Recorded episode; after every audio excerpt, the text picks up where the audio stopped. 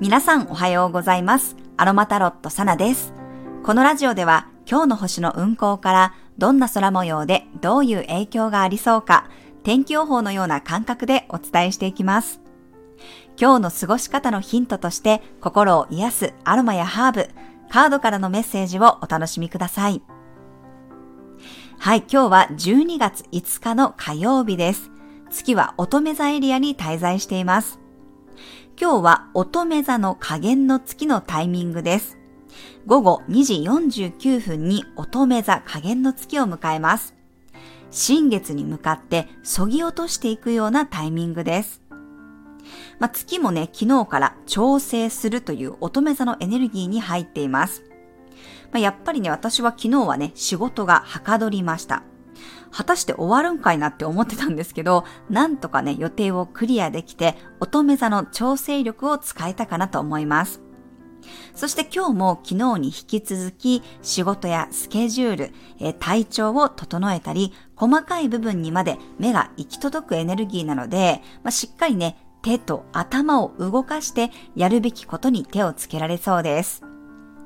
今日はね、特に午前中に月とヤギ座の水星とお牛座の木星とで土のね、グランドトラインを作っているので、何かね、目に見える結果が出てきそうな雰囲気があります。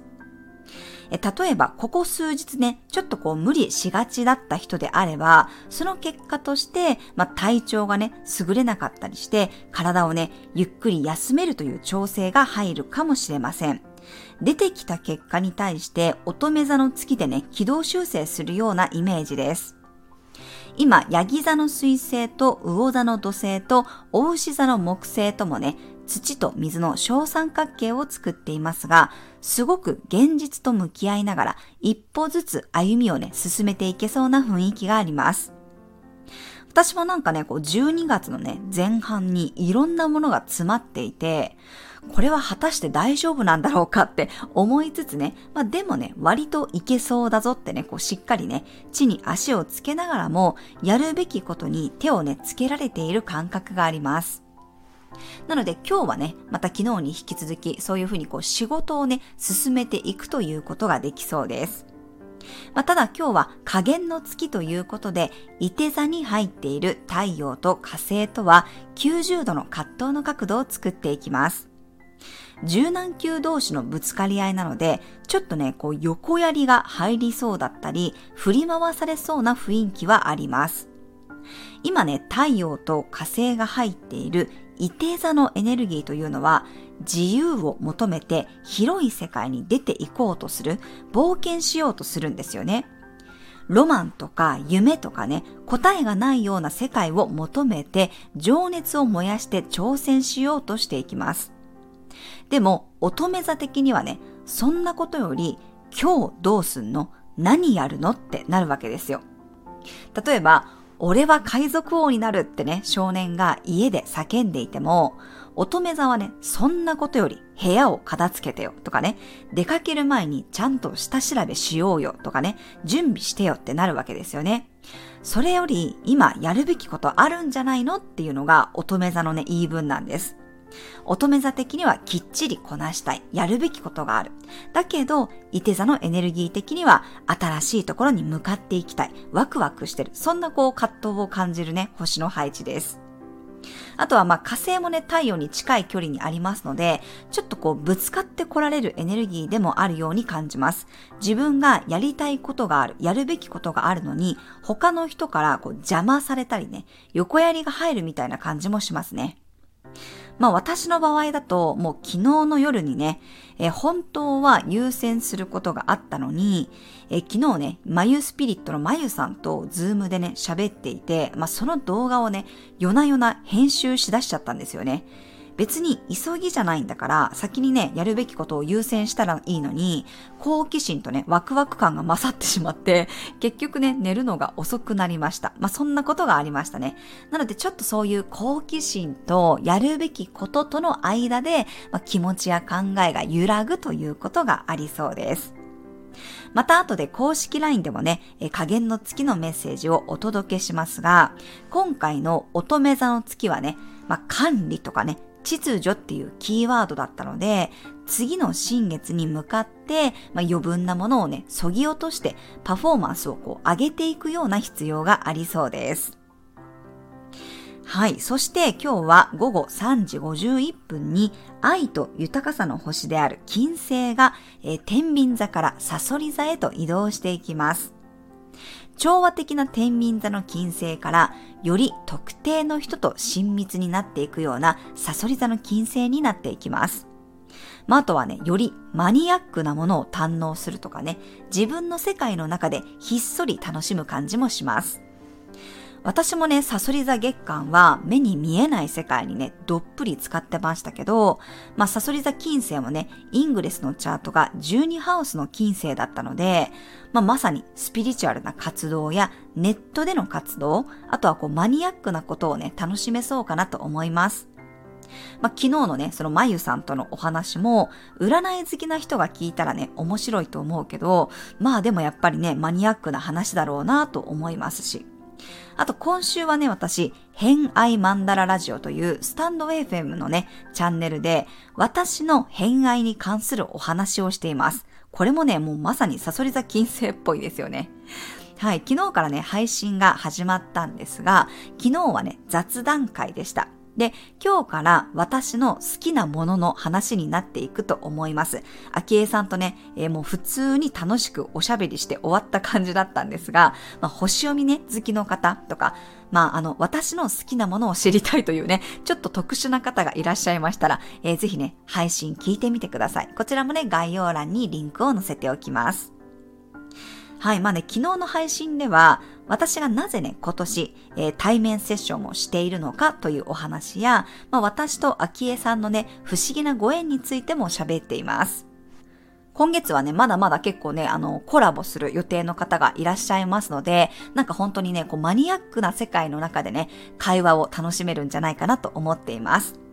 はい、ちょっとね、今日は横やりが入りそうな雰囲気があるので、まあ、柔軟性とかね、冷静さも必要になってくると思います。ラベンダーやユーカリの香りがおすすめです。集中力が欲しい方はね、ぜひペパーミントのハーブティーを飲んでみてください。まあ、自分のやりたいこととやるべきことのね、バランスを取りながら、今やらなくてもいいかなって思うものに関しては、少しね、手放しておくと、次の新月に向けてスムーズにね、流れが進んでいくかもしれません。はい。では、12月5日のカードからのメッセージもらっていきます。12月5日のカードからのメッセージ。今日の一言メッセージですね。はい、こちらです。せーの、よいしょ。お、ザ・ウェイティングゲームのカードが出てきました。コンクラベのカードが出てきましたね。はい。このカードね、あの、コツコツ続けてきたことがね、まあ、その努力が報われますよっていうカードにはなるんですが、まあ、今回この、まあ、一言メッセージというか、アドバイスみたいな感じでね、受け取りました。なんかね、こう、ぐるぐるしてるって感覚がすごく入ってくるんですよね。ぐるぐるするときは、一回やっぱり自分の軸に立ち戻りましょうっていうことをね、言われているように感じます。まあ、今日ね、その柔軟球同士の葛藤のエネルギーもあるので、やっぱりちょっとなんか振り回される感じがするのかなって思うんですよね。ただ、その時になんかこう自分の中心に帰るっていうメッセージをすごく感じるんですよ。自分の軸、まあ、自分軸とか、うん、自分の土台とか支柱ですよね。そういうところに一回ね、なんかそのぐるぐるしたまま進むんじゃなくて、一回立ち止まって、で、自分の軸に戻ってみたら、進むべき方向性が見えてきますよっていうことをね、言っていると思いました。はい。まあ、ワンドの2って次のステージにこう上がっていくというカードにはなるんですけど、そのためにもね、こう焦らずに、ちょっとこうぐるぐるしてるなと思ったら、ぜひ立ち止まる時間も今日は作ってみてください。はい。以上がカードからのメッセージです。はい。では今日のトークテーマに入っていきます。今日のトークテーマは、辛くない大掃除です。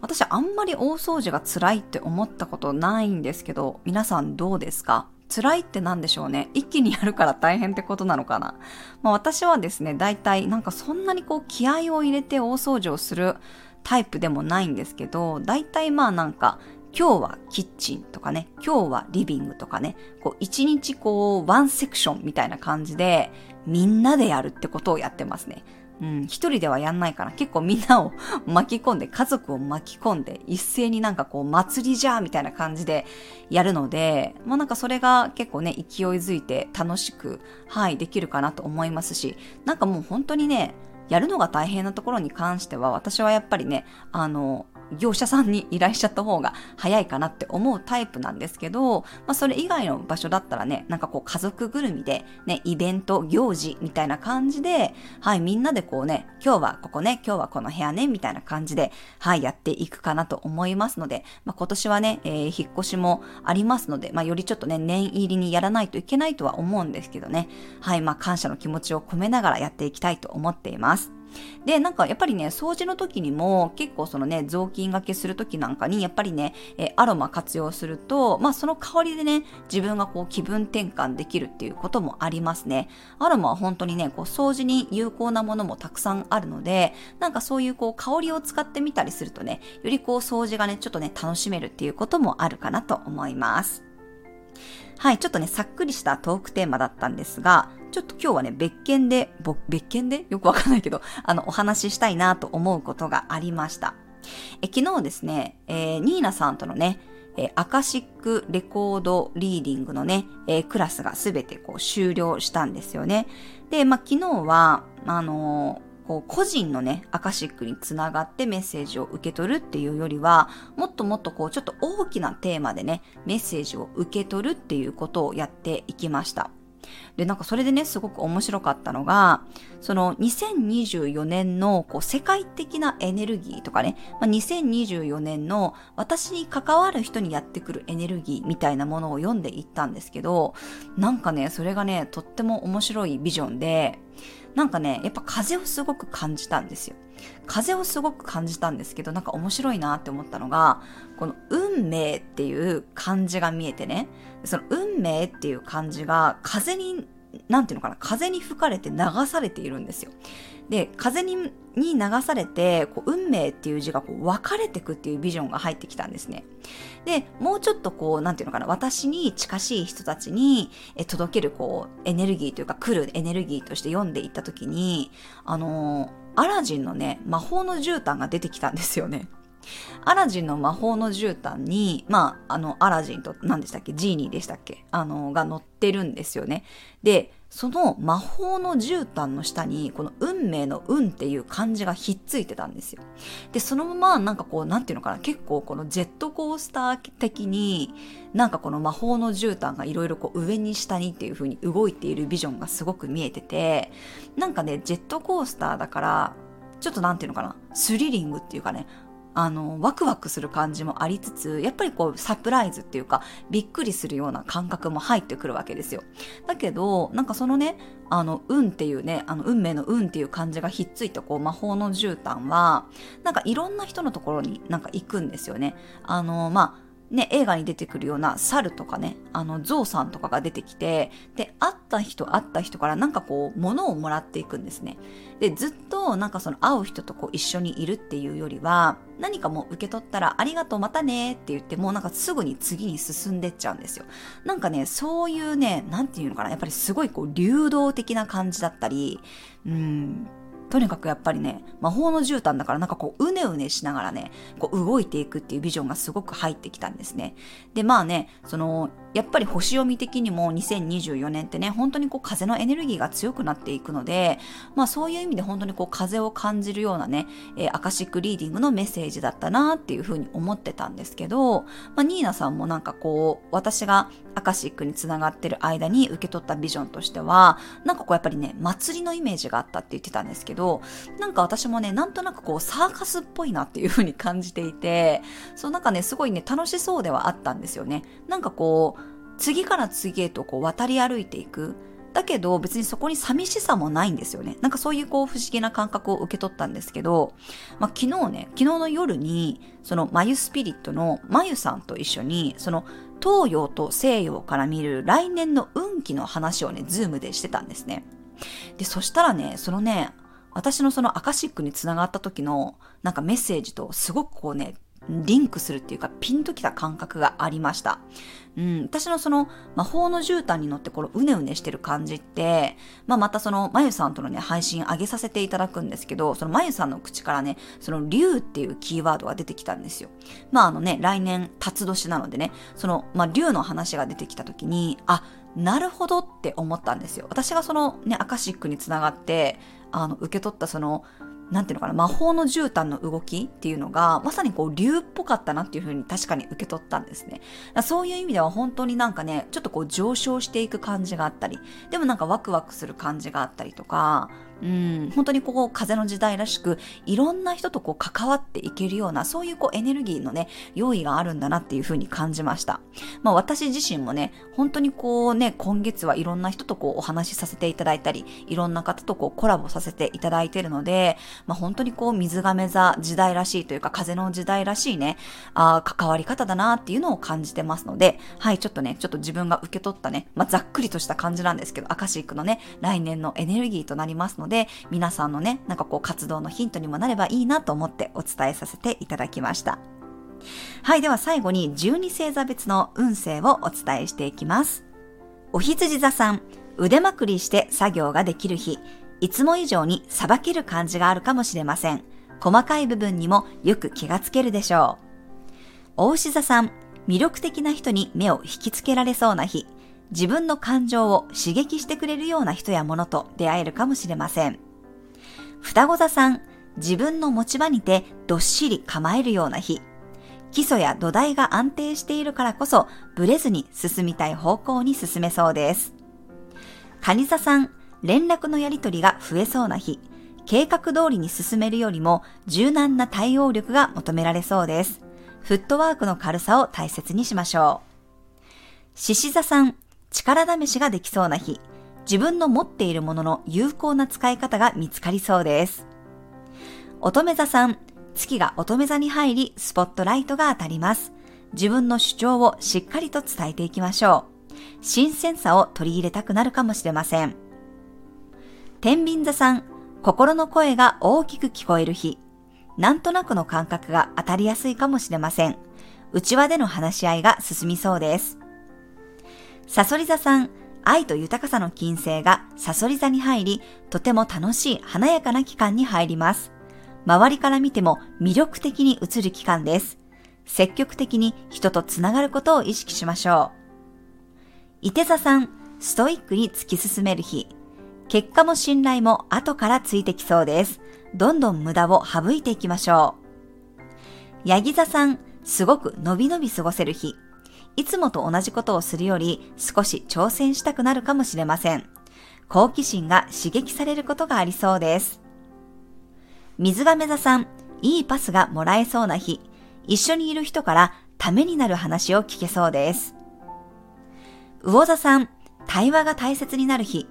一人ではなくみんなと一緒に交渉したり意見を出し合うことができそうです。まずは相手の話を聞いてみましょう。